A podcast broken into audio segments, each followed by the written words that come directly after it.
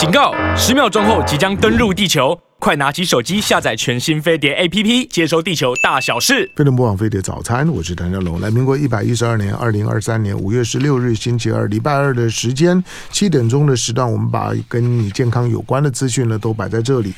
好，那长时间呢，在这个单元里面来来讲呢，我最依赖的呢，就在我们现场的来宾啊，每个月呢为大家提供医学新知的潘怀宗，欢迎。是香龙早，各位听众朋友，大家早。好，我我我跟怀中虽然怀中做了很多的准备，我们并没有蕊过。不过我刚刚跟怀中呢，在节目开始之前呢，有聊聊了一下。我要站在一个一个朋友哥们的立场，我要帮我的帮我的朋友讲两句话。怀中呢，虽然呢之前的案子，好说什么什么助理费啊等等等等的问题，可是我要公开的讲，我的好好朋友潘怀宗是清白的。那个案子纯粹是呢，是是法律规定的问题，他没有任何的钱呢放进口口袋里里面，他跟任何的任何的贪污啊等等这些呢都是不一样的。那个呢是一个法律条文的适用性跟解释的问问题，所以请大家呢继继续呢支持潘怀宗，潘潘怀宗之后不管他想要干什么，请大家呢继续呢支持潘怀宗。谢谢香龙，是这样的，这一次我们。看到一个题目啊，那你也知道，我就一直看这个健康新闻嘛。嗯，那我常常给自己一个期许，就是说这个健康新闻，如果我个人觉得很有兴趣，或者我可以学到东西的话，当然我同时也要了解到，可能听众朋友也有兴趣的话，我就会选这个题目。嗯，而且选的时候呢，不论它难或简单，啊，那所以这一次选的这个题目呢，真的是很难，嗯，非常是很难很难的一个题目，很难的一个题目，但是我很很想把它搞清楚。啊，我想很想把它搞清楚。那因为呢，这一次的这个题目呢是英国剑桥大学啊，嗯，那么他们发表了一篇很重要的论文啊，就是呢无心跳弃捐者啊，那么所捐出来的心脏，然后他们呢。拿来做移植使用，嗯，那怎么样来保存这颗心脏，让它能够移植成功率能够能够很好，然后让它移植的这个比例能够高？因为你可能一百颗从无心跳弃捐者的身上拿来，那可能有十颗哦，一百颗里面有十颗可能没办法用，不能用，呃，没办法用了。嗯，那他们的想法就是说，那能不能让这十颗也能够用？哦，就是想办法让它浪费了，不然就浪费了哦。嗯、那当然就是说，以英国来讲哈，英国他们开这个背景就是说，现在实际上面呢，可供移植的心脏跟需要移植的病患的落差是非常大，哦，非常大，远远不够。对，所以每一颗可用的心脏都很珍贵。没有错，你讲的这，所以就是说，香龙，谢谢你，因为我刚刚也讲说。其实事实上也跟听众朋友讲说，每一次选题目哈，大家看我这个至少能讲出一点内容来哦，其实是花了很大的心血，因为呃，毕竟我们不是说呃每一科都很懂。嗯，但是我因为我们在做通识教育，所以我自己给自己的期许是每一科都想办法去了解一下。当然，我们每一件事情跟每一个专科医师比起来，我们都还是算是小虾米。嗯但是呢，毕竟我们也想办法让我们全国的民众能够在任何的一个角度上都能够有一个基本的了解。我们在做就是医学科普。对对，你讲的对，谢谢你了哈。你简单一句话解决我的问题啊啊，所以所以这个无心跳弃捐呢，在英国是比较早实施的。因为我们一直以来都是脑死弃捐，嗯，哦，那那但是脑死弃捐所能捐出来的这个器官数，就像刚刚你讲的，它还是有限，对不对？哈？比如以台湾来讲呢，我们现在目前脑死弃捐大概是两百人，大概是两百人，嗯，那如那以前我们没有开放无心跳弃捐，所以你就只能从这两百个人里面拿到捐赠的器官去做移植。那可是，如果你开放了无心跳弃捐之后呢，估计就可以更多加三十 percent。嗯，那三十 percent 两百个，三十 percent 大概就七十几个。嗯，所以你就可以从两百多个多两百人的弃捐，会变成两百七十几个人的弃捐。嗯，那这个数字也是非常的这个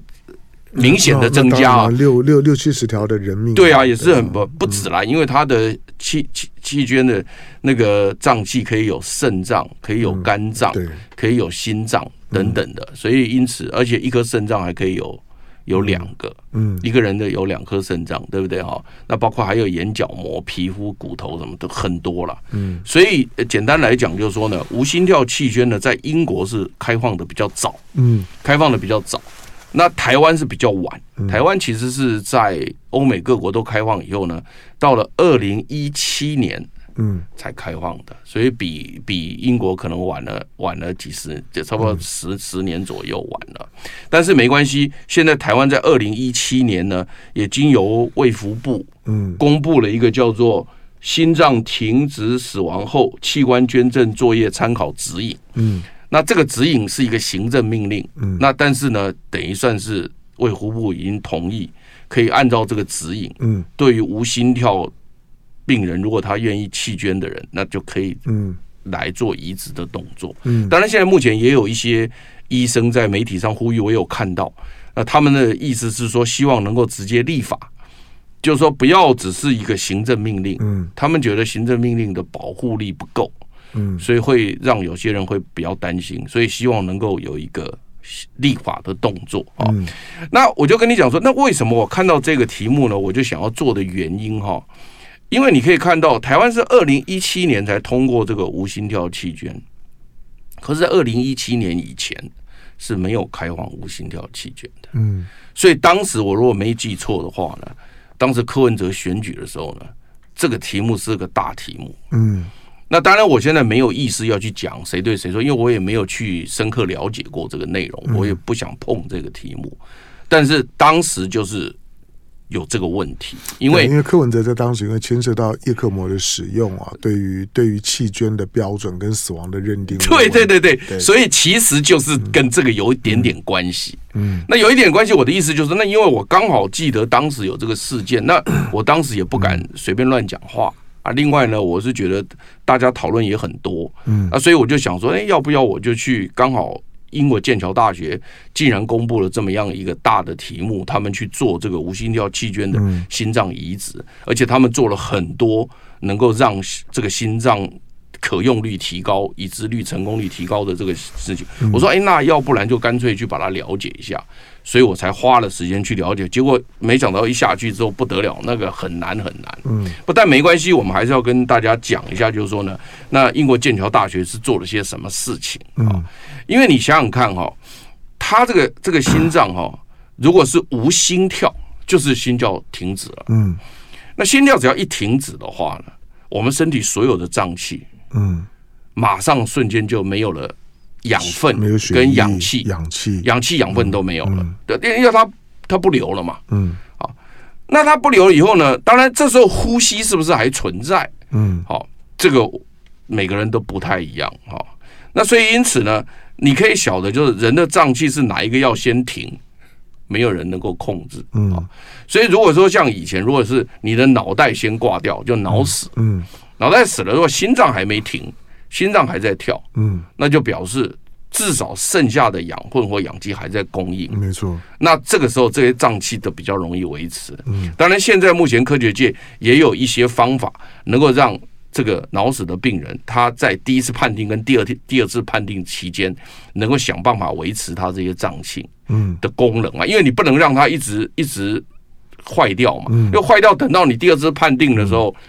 那个脏脏器都不能用了，就器官衰竭，对，就不能用了嘛。好，那可是反过来，我们想想看，如果说今天他是一个心跳已经停止，那假设脑袋没死，嗯，那这时候就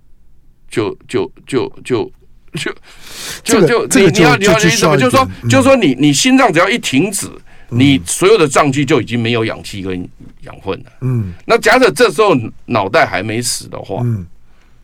那依照原来的规定是不能够摘取器官，也就也就是说，你如果只有脑死弃捐的话，你的唯一标准就脑死之后你才能够拿器官。嗯，那现在是多了一个叫无心跳弃捐，就是只要心跳停止了就可以拿器官，这两个意义不太一样。所以意思就是说，你没有心跳的时候，脑袋是不是已经死了？不一定。嗯。不一定哦，不，这个应该可以很容易监监测啊，你的脑脑波啊，这样波不对。但是问题是出在说，你心跳只要一停止，嗯，如果脑袋还没有死掉的话，嗯，还没有脑死，就是判定脑死的条件还不存在的情况之下的话，嗯，这时候如果你没有开放无心跳器捐的话，你就一定要等到脑等到脑死，你才能够处理器官。嗯，可是你等到脑死的时候，可能这个器官就。不能用。对，好，你、这个、你你你了解这个差别吗？懂，这个就是一个基本的呃，我们基本的认识啦，就是说，其实器官捐捐赠啊，它是分秒必争的，对，在在抢时间，它呃拖拖一分钟的那个那器官的品质可用性呢都会降低很多。对，你讲，所以呢，如何去判断什么时候可以摘，这牵涉到法律问问题，对对对对对，牵涉到呢，你如何判定这个人？简单讲，就我们之所以把脑脑死当做标准，就是说，我们认为脑死了之后呢，人对于那种的灵魂的敬畏。基本上面呢，大概呢就可以放一边了。我们就把它当做是一个一个一个躯体呢去去看待，尽可能把器官做有效的利用。所以那个那个判定不能够拖很长的时时间，拖很长的时间，器官也不能用了。对，那但他他们会做一点处置了。对，但因但是因为现在呢有叶叶克膜啦，有这种体外的循环系统啊等等，会增加判读上面的难度。但是你要抢时间怎么办？对啊，那另外就是如果说现在。没有开放无心跳器捐的，如果没有开放的话，那一个人只要心跳停止，嗯，对不对？嗯，那如果脑袋还没有判定死亡的时候，这时候就不能弃捐，嗯，这时候就不能弃捐，嗯。可是现在是开放无心跳器捐，也就是说心跳停止当做一个死亡的判定标准，嗯，你知道这差别吗？所以为什么说一开始的时候就是脑死器捐比较没有问题，嗯，就是一直都执行很多年，是。但是因为脑死器捐的这个器官来源呢？它还是受到了很大的一个来源的一个限制嘛，所以后来欧洲各国就认为说，无心跳器捐其实也是蛮重要的一个器官来源，嗯，所以欧洲、欧美各国他们就开放了无心跳器捐。嗯，那台湾是在二零一七年，就我刚刚讲的卫福部公布的这个作业指引，嗯，所以它是成为亚洲第一个，我们台湾喽，嗯，亚洲第一个可以执行无心跳器捐的国家。所以这就我就说明，所以就等于是说多一个来源就对了啦。嗯，但是多一个来源的时候，这中间就要很小心，就是因为如同你讲的，如果心跳停止，脑袋还没死的时候怎么办？对，因为心你你了解意思吧？哈，比如说我随便举一个例子了，我我举一个例子啊，假如说今天这个潘怀忠好了，不要唐香龙了哈，潘怀忠去做捷运，突然间倒在地上。心跳停止，嗯、我们先不管他什么原因，嗯、啊，那可是我没什么病啊，嗯，那这个人能不能立刻捐赠器官呢？嗯，可不可以？你觉得？理论上面，理当然就是这个器官是好的，每每个器官呢都都都是好的，因为潘怀忠洁身自爱，没有不良的习惯，是是是是，每个器官呢都是好的。先不谈那个，可是可是，在判读上面，对，就你周围的人怎么怎么可能很很快的判判读你的？不行，对不行啊，就不不是不行。原因是现在目前台湾哈规定的这个心跳停止后期捐作业标准，它有一个规定是只能针对嗯。安宁缓和医疗条例第三条第二款的末期病人，嗯，只能是末期病人。也就是说呢，也就是说呢，他已经其实是。已经知道他会走向死亡了，也也没有办法再医治了。嗯，现在只是给他维持生命而已。嗯，所以你只要符合《安宁缓和医疗条例》第三条第二款的末期病人的话呢，那么他就可以有无心跳气捐的这样的机会。嗯，也就是说，他心跳一旦停止，就可以启动器捐的程序。嗯，可是如果不是末期病人，比如说像我刚刚讲潘怀忠，他他并不是一个末期病人，嗯，他心跳停止，这个不可以。嗯，现在台湾就是不可以。OK，你要你要听懂意思吗？所以意思就是说，无心跳器捐只适用，以目前台湾的规定来讲，只适用你是末期的病人才行。也就知道你只一定是会走向死亡，已经没有其他方式了。好，不过呢。你知道这种的末期病人啊，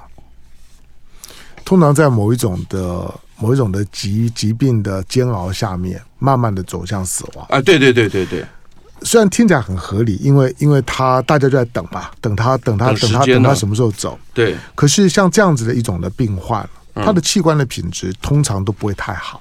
我说不会太好，是因为他长时间呢，因为有病，所以呢服药啊、打打针啊这些的这这些的药物剂量啊，在他的在他的脏脏器里面啊，其实其实普遍呢都是存在。你像一个长时间已经非常长时间了，高剂量的在用药的，在打针的，在在做在在做治治疗的，他的器官的品质当然不会太好，所以。很很残酷，这个这个谈起来很很残酷了，就是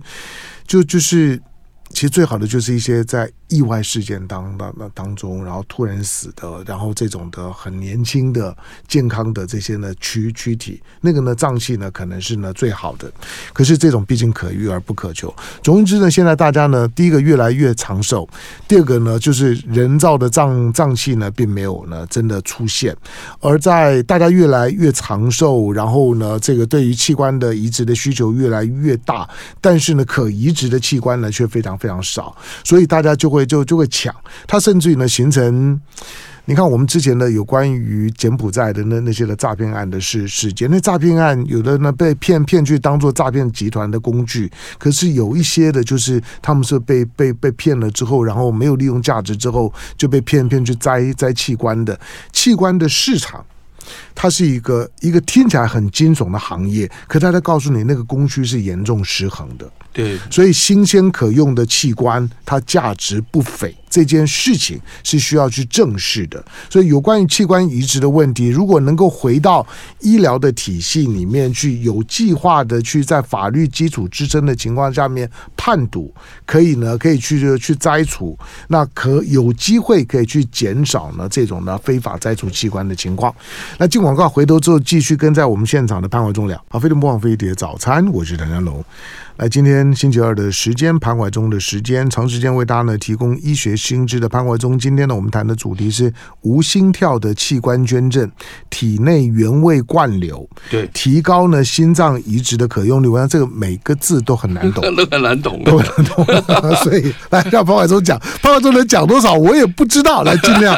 他现在是这样哦，就是一旦这个呃血液循环停止。无心跳就是血液循环停止了嘛？对，你脑死可能心跳还可以有，还可能有在跳，这两个不太一样。嗯那好，那既然开放了无心跳器捐，我心跳只要一旦停止，血流就不进进行了，所以氧气养分就马上会没有。嗯，那如果这时候身体的体温，因为身体的体温，大你你一般是维持在三十七度。那你当然去世之后，他心跳那个体温会慢慢下降，嗯，但是下降速度也不是那么快，它基本上还是维持在三十六、三十六七度，慢慢下降嘛。那这个时候呢，如果你的这个心脏还维持在这种温度下，那它的这个所谓的这个代谢速率就非常的快，那这时候是会很快的耗尽它心脏细胞里面所储存的那些能量跟氧气。很快就会消耗完掉，那大概估计就是三十分钟内，如果在这种温度下，哦，大概三十六七度这种温度，大概在半小时内，嗯，半大概半小时，心脏就大概结束了，嗯，好，所以因此这种叫做半小时，半小时，OK，所以这种叫做温缺血，嗯，温的就是在体温大概正常的情况下缺血，嗯，温缺血这个时间只要。对心脏来讲，大概只要三十分钟，嗯，大概就这个心脏就大概不能用，嗯，因为心脏心脏细胞也死了，对，也死掉了，对，就没办法用了哈。那如果说是像肝脏的话呢，稍微长一点，这个我如果有有那个的话，我是读书读到的了哈。大概肝脏的话，大概差不多九十分钟，嗯，肾脏大概差不多一百二十分钟，对，所以真的分秒必争，所以每一个每一个脏器的这个。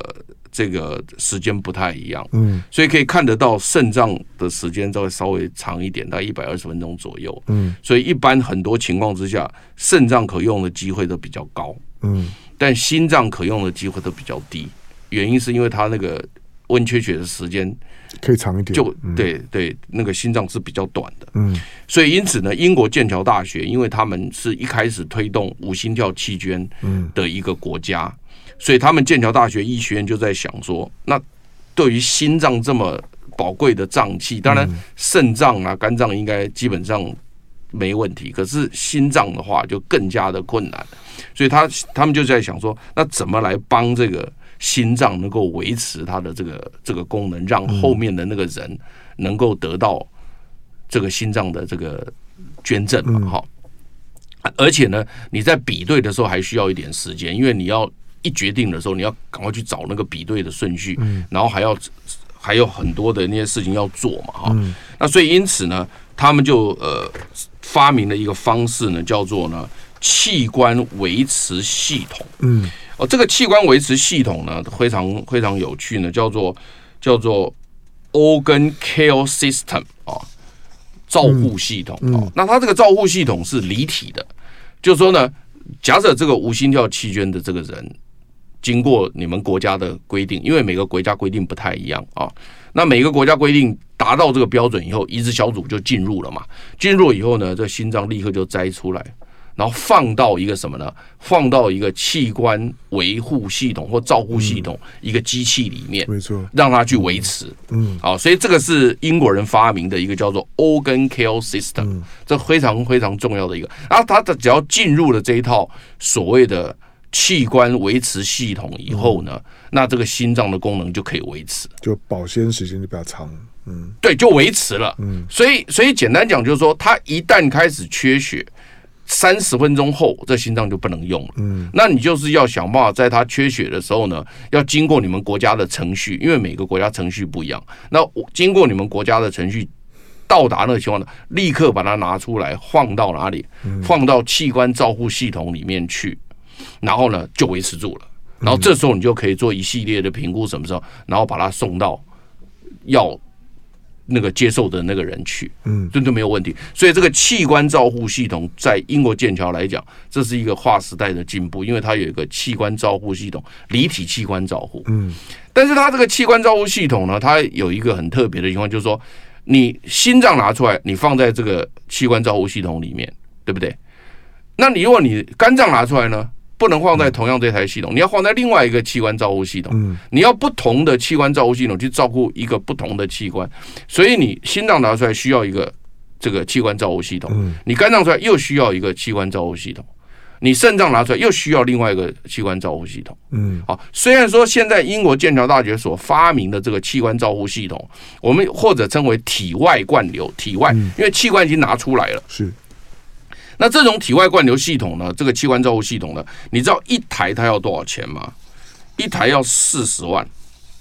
四十万美金，美金，对，那很贵啊，很贵很贵。大大部分就一千两百四十万。可是我刚刚有解释过，就是说他拿出来的心脏需要一个照护系统，他拿出来的肝脏又要一个照护系统。对，等于一个人摘下来的器官可能就要好几好几台，对，好几台。那另外呢，就是说呢，他使用这个器官照护系统，他也要耗材。嗯，就是你那个机器是四十万美金，大概一千两百多万台币。嗯，那可是你的那个耗材呢，那需要七千啊七万五千美金。哦，那很贵啊，也很贵，大概台币是两百三十万。那这都不是一般人负担得起。是啊，所以就变成说这个就麻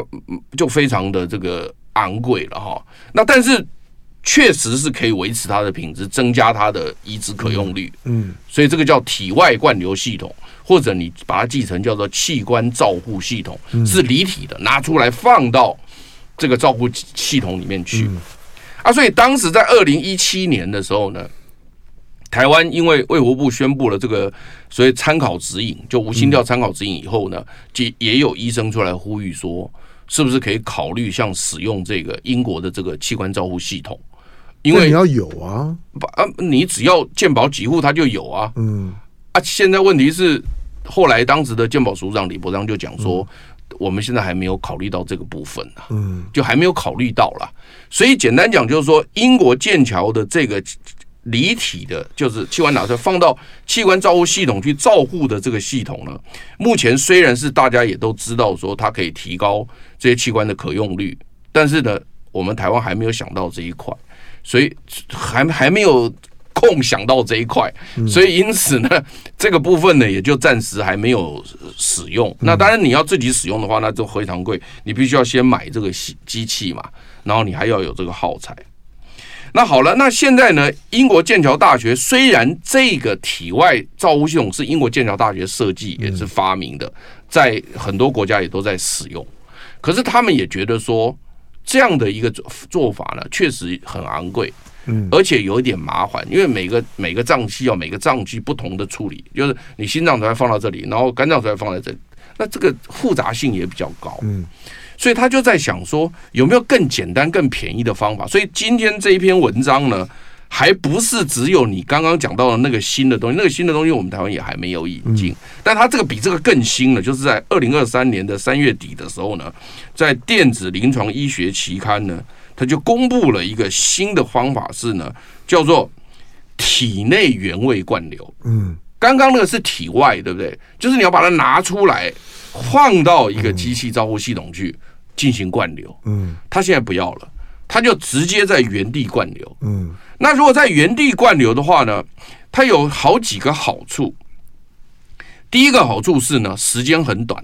嗯，因为你要把脏器拿出来，再接到另外一个体外的照护系统去，嗯，这个时间绝对远远比你直接在体内灌流的时间来得长。嗯，我想你想也想得到。嗯，第二个是刚刚我提到的是，如果你把这个东西拿出来，每个脏器需要每一个不同的照护系统啊，你要两三个照护系统，三四个照护系统，钱也很多啊。嗯，可是你如果是在这个原地灌流的话呢？一次呢，你只需要多少钱呢？只需要三千美金，嗯，台币九万块，嗯，这是成本下降了，对不对？而且差距蛮大的，你不觉得差距蛮大的吗？而且还有第三个好处，嗯，它只要在原地一灌流，它是灌流所有脏器。他肝脏也灌流到了，肾脏也灌流到了，所以因此呢，英国剑桥大学在二零二三年三月十六号所公布的这个方法叫做体内原位灌流，而且他们还很有趣的，他成立了一个小组，叫做 Worldwide In Situ Perfusion Group，叫做全球体内原位灌流小组，就是全世界都是。都是采取这个无心跳弃捐者捐赠脏器，又使用这个原位灌流的，他们成立了一个小组。这个小组呢，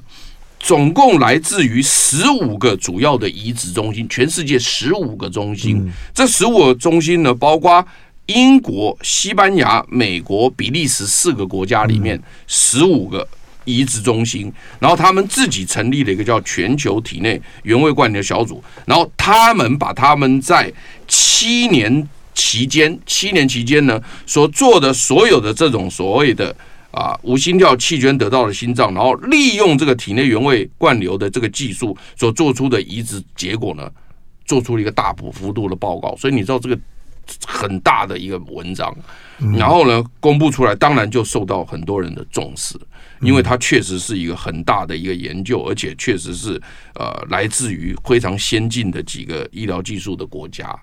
所以因此呢，我就看到这篇文章，我就说哇，那这个东西我们还是来讲一下，就是他的。然后另外呢，他在同一个时间，比如说他在这七年半内，他是二零一五年二月二号到二零二二年七月二十九号，这七年半之间呢。他们利用无心跳弃捐的心脏，然后利用这个体内原位灌流移植的心脏，总共移植了一百五十七颗。嗯，好，但是同一时间，这些移植中心，这些移植中心因为是很大的中心，所以他们也有得到脑死弃捐的心脏，嗯，一定是都有嘛。那脑死弃捐的心脏在这一段时间内呢，他们拿到了六百七十三颗，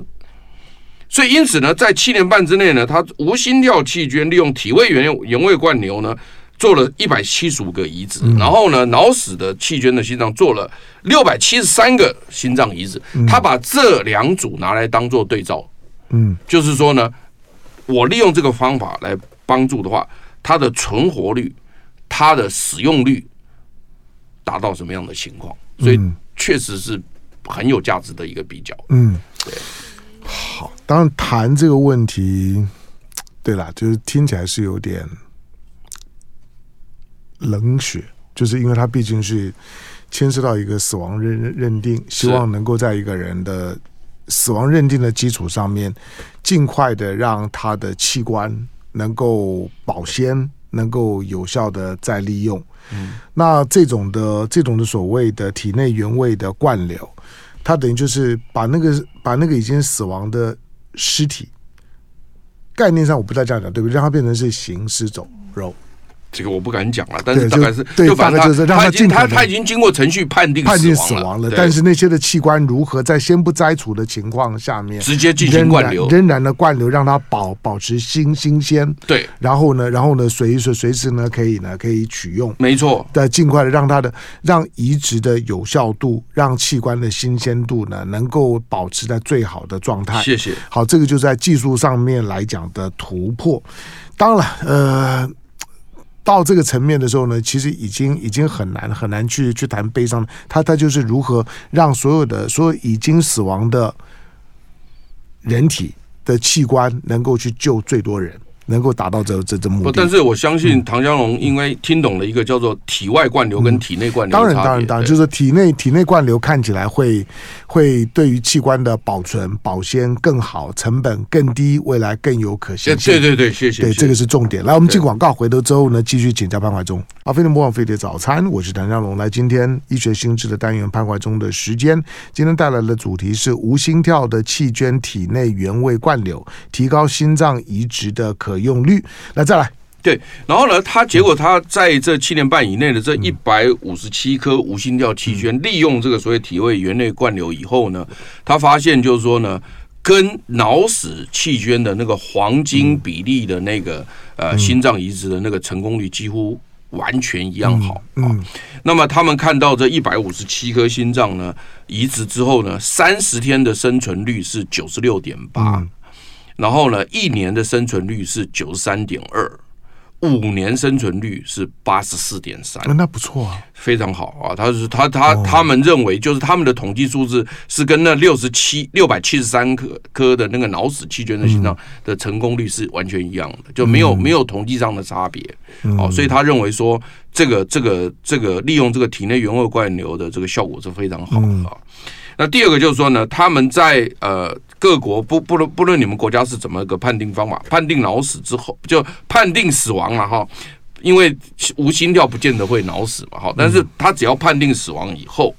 然后呢，那么他这时候呢，呃。进行所谓的原地灌流、原位灌流的时候呢，他所有的操作时间以就是一般他们这些有经验的医生来讲，他只要十六点七分钟，嗯，平均只要十六点七分钟，距离所谓刚刚我解释的三十分钟后产生细胞永久性损伤、心脏细胞永久性损伤，这时间几乎只只用了一半，嗯。因为呃，十六分钟差不多就算十五分钟嘛，三十分钟差不多只用了一半，所以他认为说这个时间在距离造成心脏细胞永久性死亡距离时间还有很大的空间，所以这是第二个他们呃看到的哦。那另外还有一个情况就是说呢，呃，这个部分就有一点就是呃。讲起来就可能，我觉得我看到在英国这个情况就有一点点争议，就是说，因为他进行灌流以后，就是等于说他把氧气跟养分送进去了，嗯，可是他送进去的时候，因为你已经判定死亡了，但是他又怕说一灌流的时候，脑袋如果又活过来了怎么办？那那怎么办？所以他在灌流的时候，他做了一个动作，他在主动脉弓的位置呢。因为我们那个心脏打出来以后，我们心脏是往上打嘛，往上打以后，它有个主动脉弓，就是它有百分之大概很大比例的血是直接就下去了，有一小部分往脑袋去嘛。那所以它往上打的时候呢，这时候呢，它把那个往上打的那个血液堵住了，嗯，所以它进行这个所谓体内原位灌流的时候呢，它的那个血是没有打到脑袋的，嗯，灌流的血没打入脑袋，它只。灌流下面这些脏器，脑袋就不管了。嗯，所以他要把它封死。嗯，所以在进行，就是说，但是这个东西它的动作是有程序的，就是第一你是要先无心跳，对不对？嗯。第二你要判定他死亡。嗯。那至于怎么判定死亡，各国标准不一样，我都不细讲了。那这时候判定他死亡的时候呢，那是不是？有依照脑死判定的标准，一定不是嘛？因为脑死归脑死的判定标准嘛，无心跳死亡归无心跳判定的标准，两个标准一定不一样嘛？嗯，对，不可能一样，要一样那就那就那那就直接照脑死标准就好嘛？那肯定不是这样子嘛。所以，那你无心跳死亡的人，他现在达到了这个死亡标准之后，你就开始可以在英国就可以开始进行随着原位灌流。嗯，可原位灌流他又怕一灌流的时候呢，脑袋说不定会。灌流恢复啊，也不一定啊。那如果恢复又怎么样？恢恢复就救啊？哎，这个我不知道了。三分这个，所以我就跟你讲说，这个很难呐、啊。我就这一个部分，我有些科学我能帮你讲清楚。在这个比较死亡认证比较偏这个，我就是永远是医学临床医学当中很困难。对，所以我就我这一块我就不敢碰。但是我只能告诉你，我看到的英文文献里面，他做的体内原位灌流，他要有一个动作，就是他要把。血液打到脑袋的那根管子封住，嗯，也就是说，他的体内原位灌流的这个灌流的这个氧气跟氧气不能灌到脑袋去，它只有灌到胸腹以下的区域，嗯，也就是它是维持心脏、肝脏、胰脏、肾脏这些脏器的功能，但它不会去维持脑部，嗯，所以他要把那根。冲到脑袋的那个血管封住，嗯，简单就是这样的。剩下问多了我也不会了，嗯、啊，那我也不敢讲，因为这个东西讲多讲错，这个都没有人敢讲。嗯，但是我也要告诉你是，世界各国的要求不都不太一样，嗯，不是每个国家都一样的啊。那所以因此呢，一定要符合每个国家的法令，嗯，所以这这中间才会出现到有些人在做的时候，嗯，可能会有。所谓的违法的问题才会出现在这里，你这样听懂了吗？嗯，因为这个确实是有很多这个空间可以被质疑或是什么东西，所以早期你刚刚讲说，在当时这个市长选举的时候，我现在也不敢讲人名了，但是在市长选举的时候，就被质疑的原因也是在这个位这个问题上。嗯，那但是呢，我最后是接受一个讲法，就是说，其实没有人是想要。呃，所谓的这个故意或是什么，没错，就是就如同你刚刚讲的那个那个助理会的意思一样，我们其实不是那个故意，嗯、但是出发点都是良善的。但是你只要是有一点点那个法令不是很清楚或者界定不，他就很容易碰到、嗯、踩到地雷。对对对对，我的意思就是这个也是同样是这个问题。嗯，对。好，当原位灌流的技术。听起来比较简单，简单很多，然后效果也很好，也很好。五年的器官的移植的存活率如果到百分之八八十几，那当然对有一些的器官出现了病变了，器质性病变需要移植来，那当然是一个很大的福音。对，那纯粹接下去纯粹是一些的法令方面的问题。好，不过就是说呢，在在面对到这个，因为因为刚刚讲到，就是大家过去讲到弃捐的时候呢，讲到讲到柯文哲的时候，因为我我不久前看了柯文哲的一段他的演演讲的影片，看完了之后，我觉得对于他的一个专业的解释，我有有改观。嗯，就是说我觉得变得更能够理解他作为作为第一线的急救的急诊的医师来讲，那个判读的难度以及要冒的道德风险。对啊，他不是一般人呢所能够、啊、所能够承受或者所能够理解。对啊，这就是我读了以后，我也觉得说这个很难啊，我也不敢碰啊。嗯，你随便讲都可能错啊，而且各种角度都、嗯、大家的想法都不一样。对，所以他他怎么？因为他这这基本上就就接近，就是说呢，生命从什么时候开始？嗯。那个那个判读一样一样是很难的，或者生命什么时候算结束？只要是牵涉到生命的开始跟跟结束，它基本上面它都是宗教问问题，它都很难从法律呢去去找到答案。好，其他的就是我们就医学论论医学了，只能够这样说，就医学论医学，法律的部分就交给法律。好，不过呢，这个这个这个观念跟一个医学新知来讲呢，对于我说的，现在大家因为越来越长寿，那器官移植的这个市场总体来讲，它一定是。越来越大的是，那如何避免非法？那保持呢器官移植的成成功率？这个呢是未来在这个临床医学当中的重点，大家摆在心里面参考，就当做是医学新知。感谢今天到我们现场的潘怀忠，好，谢谢。好，其他的呢，你可以呢相关的资讯呢，你可以在飞碟联播网、飞碟早餐上面，我会很快的怀中整理的东西，我们都会 PO 在呢网络上面，方便呢大家呢锁定收听。